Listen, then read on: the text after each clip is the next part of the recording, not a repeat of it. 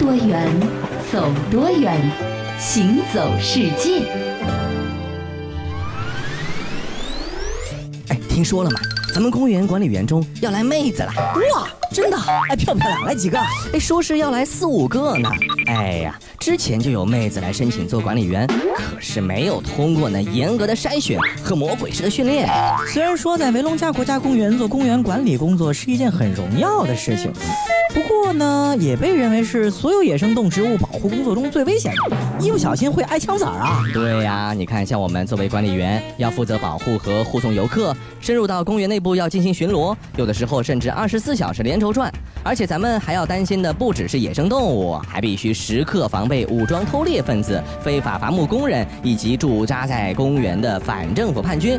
哎呦，这样看来，好像这个女孩子柔柔弱弱的，是不太合适啊。不过再不合适。也不能给他们随便开绿灯啊！虽然说和男性管理员相同的六个月的训练很艰苦，但是还是必须要学习各种战术和野外生存技能的嘛。嗯，那这样的话，至少在危险面前，你有机会活下去啊！那当然是这样了，所以我们要赶紧去瞧一瞧那些妹子去。哎，你好好训练。哎，等我，等我，一起嘛，有福同享。行走世界，大家好，我是一轮。各位好，我是贾云。离开了南美洲，接着我们去到非洲。前不久，在刚果的民主共和国啊，最古老的一个国家公园里面呢，发生了一件事儿，就是公园管理员啊和反叛者发生了交火，造成了一人死亡，三人受伤，使得1996年以来的这个远景死亡人数啊上升到了152人。是的，刚才说到的这个维隆加国家公园呢，是位于刚果民主共和国的东部，也是非洲大陆上最具有生物多样性的公园。我们知道世界上两个地方动物最多嘛，一个就是南美洲，一个。就是非洲，是对吧？那么这个公园的占地面积呢，达到了七千八百平方公里。这公园里头有什么呢？有森林，有雪原，有热带草原，还有活火山以及休眠火山。这里还生活着大约三百只的山地大猩猩，这个呢是超过了全世界山地大猩猩数量的四分之一。公园的地表之下还蕴藏着丰富的石油和矿产，这个真的是令很多跨国公司垂涎欲滴。所以说有一些争斗也在所难免了。对，那说到这个维隆加国家公园啊，这生物多样性有多丰富？呢，我们来给大家举一些主要动物啊，有什么呢？有羚羊、斑马、角马、大象、长颈鹿、黄羊、狮子、豹、野猪、猴、河马、狒狒、野水牛、罗非鱼、非洲肺鱼，以及成群的鸟类等等。天上飞的、水里游的、地上跑的都有，对吧？是的。那么游客呢，也可以进去观光啊。进去呢很简单，坐有安全装置的这个汽车进去就可以了。哎，然后呢，你就能看到一群一群的黄羊在草原上游荡，成群结队的这个非洲象，还有什么野牛啊、斑马、角马、长。颈鹿啊，在水边觅食啊，这嬉戏啊，都能看见。没错。那么我们有的时候在公园里看到一些热带的动物呢，就会觉得很新鲜。但如果到了这个国家公园呢，就变得司空见惯了。比如说那里有一条霍温蒂河，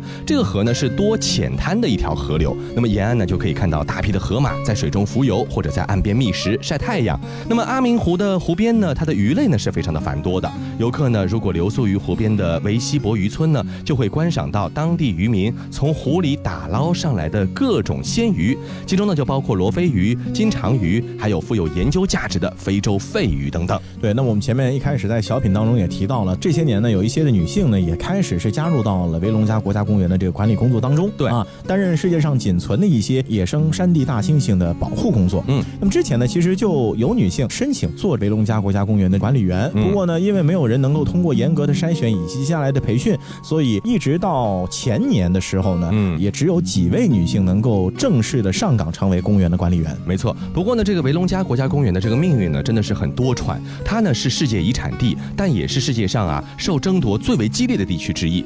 几十年来，它一直处于刚果内战的中心，持续不断的武装冲突呢，也导致了维隆加国家公园的山地大猩猩数量呢是大幅度的减少，也危害着周围的社区。这公园的管理员呢是身兼两职，一方面呢要守护山地大猩猩的生存环境，还要对抗恐怖分子和反政府的叛军，在他们的权力保护下，威龙加国家公园目前呢也逐渐在向一个比较好的方向发展。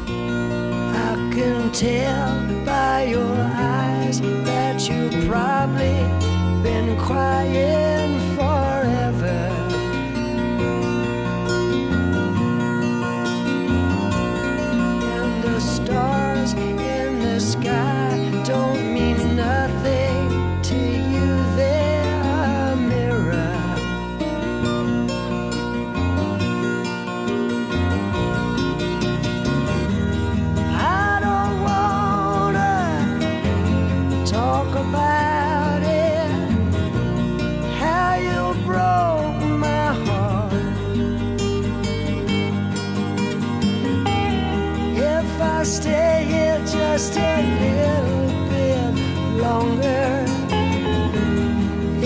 I stay here, won't you listen to my heart?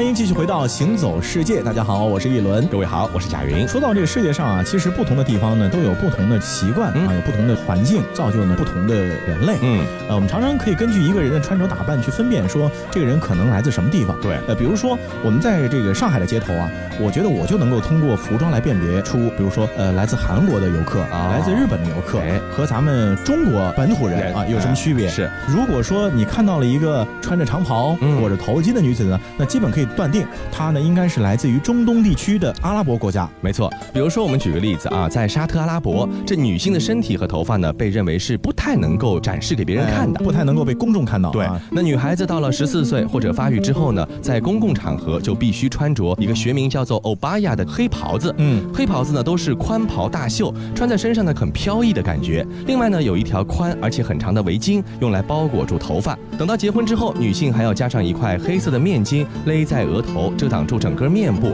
只在眼睛那里开一条缝，用来看东西。是的，那外出就餐的时候啊，他们的这个面巾也是不能够摘下来，嗯，只能够用左手啊掀开面巾，然后右手呢用一个勺把食物送进嘴里，所以吃起来还挺麻烦的。对，不过呢，爱美之心人皆有之嘛，因为脸啊包的太严实了，嗯，所以这沙特的女人呢就喜欢在能够露出来的地方下功夫。哦，比如据说啊，他们在出门之前，光是画这个眼妆，因为眼睛是能看到嘛，是就要两三个小时来画。哇，天哪！然后呢，再要把大把的时间用来干嘛呢？用来搭配手表、手包和鞋子，嗯，这些都是外在的嘛。对，所以啊，可以想象一下，他们的这个生活也真的挺闲的，每天几个小时、半天的时间就是用来打扮、搭配。不过呢，这个黑袍子呢，也不是本地女性的一个专属的穿着。我们都有一句话叫做“入乡随俗”，对吧？只要你进入沙特的这个成年女性，一般呢都会要求你穿袍子上身之后，方才能够离开机场，进入到他们的生活中去。等到你行李取出黑袍子穿上之前呢，穿着国内正常的衣服的女性。就会被在场的所有人呢行注目礼，哎，也有好奇的，也有鄙夷的，也有充满困惑的，还有不看白不看 啊感觉的这种心态的人，对吧？是。那说到这里呢，可能很多人觉得说，哎，这沙特女性平时生活是不是挺闭塞的？嗯，其实完全不是这样。沙特女性一般啊都上过大学，而且呢琴棋书画各种才艺呢也都精通。嗯，不过呢一般啊她们即便是受到了如此良好的教育呢，嗯，也不太会去真的工作。哦，为什么呀？因为可能在沙特呢还是说有一个比较。传统的这个男主外女主内的这样的一个思想，对对对。那很多人就好奇了，说那如果是这样的话，为什么还要去上大学呢？嗯，这不是浪费钱吗？是啊。其实呢，这也是为了能嫁一个好老公，去积累她的硬件条件，就是个人的这个素养，对吧？对。特别啊，结了婚之后的这个沙特女性呢，基本就是以比老公为荣。嗯啊。然后呢，如果谁结了婚之后还出去工作的话呢，一般会被同辈或者说家里人给嘲笑。嗯。所以说，如果你看到有沙特的女子在这个外面工作，你千万别上去问他说为什么。不然的话呢，容易招致一顿殴打。是。沙特的一家咖啡馆里，一男和一女相遇了。艾米娜小姐，你的歌很好听，我可以请你喝杯咖啡吗？哼，想要跟我喝咖啡的人多了，你算老几？我只是欣赏你的才华和美貌，想要追求你而已。不好意思，本姑娘已经结婚了。什么？你已经结婚了？那你怎么还出来工作？你家老公很穷吗？我就是想出来工作，怎么样？哟吼，这倒有点意思。小爷我可是沙特的钻石王老五，最多的就是钱。跟我喝咖啡是你的荣幸，知道吗？哦，知道了，知道了。这边滚！我的天哪，敢这样和我说话的人，你还是第一个。保安，保安，这边有人闹事的。哎哎哎哎，我这就走，我这就走。结婚了还出来工作，不嫌丢人呐？那沙特呢？这个国家本来生活呢就比较悠闲。那基于这个沙特女性的工作观，她们的日常生活呢是比较枯燥的。只有老公下班以后的这段时间，或者家里有司机的情况之下，女性呢才能乘坐他们开的车出去活动。范围呢也仅仅是限于超市、市场、商场、餐馆这些地方。哎，真是挺羡慕的。我觉得如果能做沙特的女性，你看一生多开心。那么你这个吃吃喝喝、抱着这样的下辈子投胎的这个希望吧。啊，那再说吧。啊，我们接着往下看了。下辈子的事儿不知道，以前的事儿呢，还是能够知道一些的。你看过许多美景，却不知它们之间的化学反应。听威斯敏斯特的钟，英国王室爱喝的奇能红茶来自中国，爱吃辣的四川人遇见咖喱天堂的印度老兄，印度洋的鲸鱼在嬉戏，穿越蓝色海洋。海洋上的铁路，并非只存在于宫崎骏的异想世界。听多远，走多远，行走世界。欢迎继续回到《行走世界》，大家好，我是一轮，各位好，我是贾云。咱们前面说了沙特和刚果民主共和国的一些事儿啊，接着把视线呢转向亚洲，而且都是说的女性，对吧？我们要说说这个除此之外的其他的一些东西啊，比如说我们接着来和大家分享一个分布很广泛的这个动物啊，但不过主要说的不是这个动物，是它产生的一种这个物质。这个动物叫什么呢？叫做香樟子。哦，我知道了，是吧？就是我们俗称的麝。哎，麝麝有一个形象啊，就给大家描绘一下什么样子呢？基本上呢，就和动物园里的梅花鹿啊长得很像。嗯，不过呢，它的头上是没有角的。哎，竖起两只大大的耳朵，一般呢都是在黎明前或者是黄昏之后活动。嗯，白天呢，基本上就是在僻静的地方或者是灌木丛当中休息。嗯，警惕性特别高的。是这种动物呢，分布很广，像咱们中国啊、朝鲜半岛啊、日本啊、俄罗斯啊。都有，嗯，但这个麝呢，有一个非常非常让我们觉得既爱之又恨之的东西，那就是雄麝的肚脐下面有一个奇妙的香囊腺，嗯，能够分泌出一种具有浓烈香味的物质，就是麝香。哎呀，说到这个麝香，给人的第一印象就是宫廷剧当中那个后宫佳丽勾心斗角，对，为了争宠最热衷使用的这个邪门法宝。小主怎么会有这样的东西？碎玉轩的海棠，今年春天便开始不开花了。我今日机缘巧合，在树下挖出此物。听闻从前住在这里的方贵人无故小产，想来也是这些东西的缘故。可见宫中勾心斗角多厉害。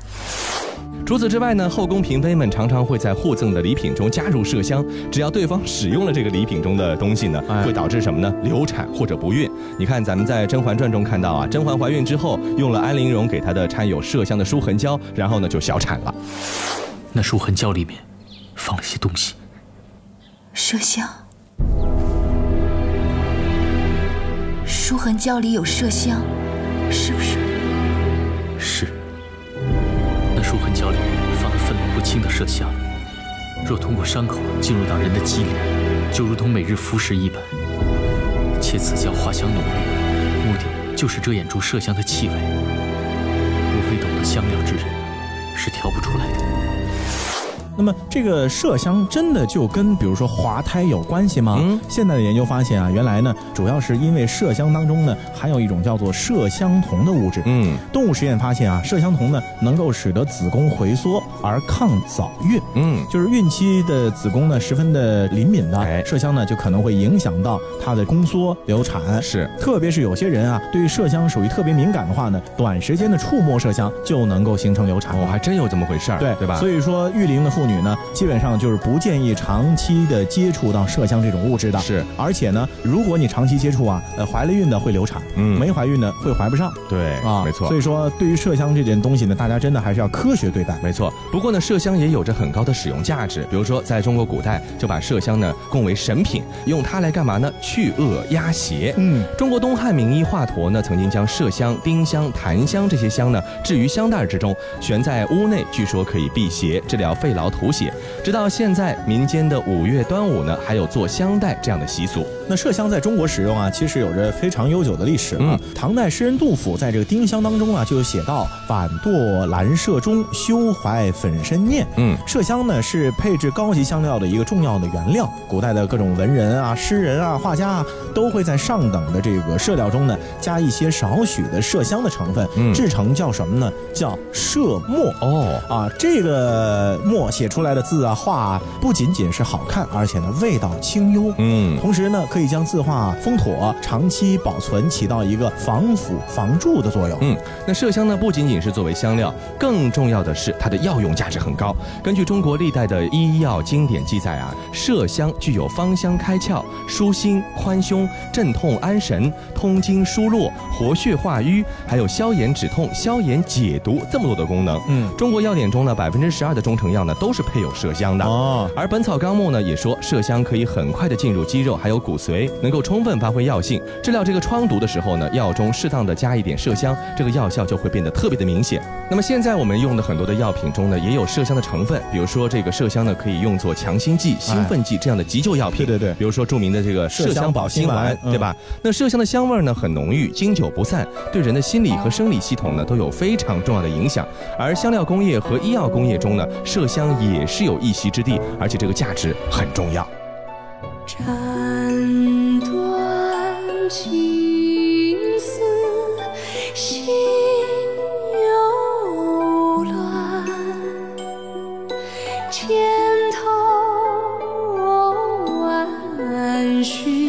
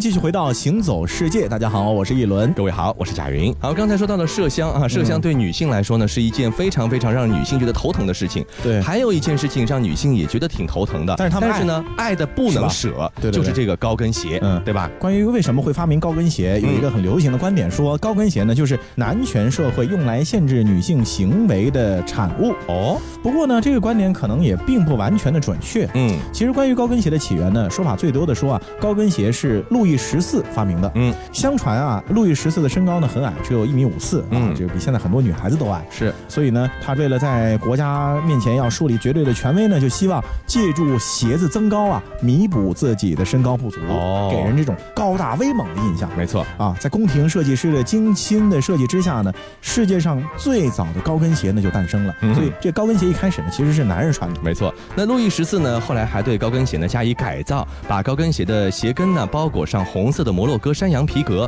或者是把鞋跟呢漆上红色，这也是最早开始有红鞋跟和鞋底的鞋子。这在今天呢，也是一双不过时而且华丽的高跟鞋的样子。对，现在很多女性呢都希望有一双小红鞋，就是以这样的一个原型作为范本的。对，不过男人穿真的有点怪。国王，国王，你在哪儿呢？设计师把你的鞋子送来了。哎，我在这儿呢。你刚从我面前走过，你不知道？哎呦喂，国王饶命啊！小的老眼昏花，没看到，哎，没踩到您吧？算了算了，我只想做个安静的美男子。把鞋子给我穿上吧。啊，是国王。哎，我发明这鞋子简直太棒了。本王看上去是不是更加高大威猛了？是啊，我的太阳王，这简直太棒了。那么现在问题来了，贵族大臣们看到您如此的威风凛凛，肯定会仿效您的鞋子的。什么？说好的独一无二呢？敢学本大王，我一枪崩了他！Oh no，我的国王，请冷静下来。小的倒有一个好主意，可以让您一直被模仿，但永远不会超越哦。哦。你小子有什么鬼主意？说来听听。您可以颁布一道命令，让您的红色高跟鞋成为御用品，只有宫廷成员才有资格享用。但是谁的鞋跟都不能比您的高。您说这主意怎么样啊？好，好，好，这主意不错。有赏，有赏。来人呐，马上给我起草文件，本王要颁布命令。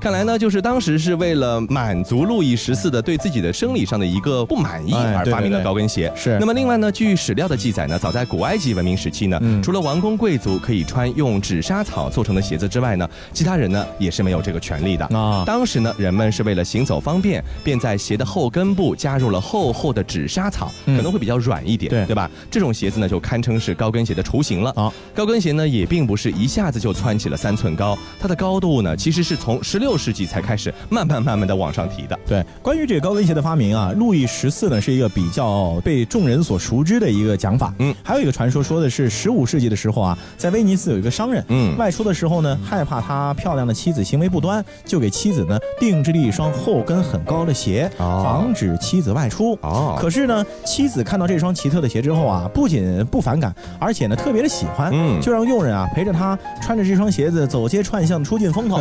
然后呢，很多人都觉得说这夫人脚上的鞋很美，争相效仿，所以高跟鞋呢就很快流传了开来。没错，还有一种这样的说法是，那对于现代女性来说呢，虽然说穿高跟鞋比穿平底鞋更加吃力，但是能够紧实腿部肌肉，让双腿呢富有曲线美。比如说，女作家张爱玲就曾经说过，无论如何平庸的女人穿上高跟鞋都会摇曳生姿的。对，说明这个高跟鞋对女性提升她的这个魅力呢，确实有着非常非常明显的作用。嗯，所以大家还等什么呢？去买一双高跟鞋穿吧。好了，以上就是我们这期的行走世界，我是贾云，我是一轮，欢迎大家下次继续收听。该怎么去形容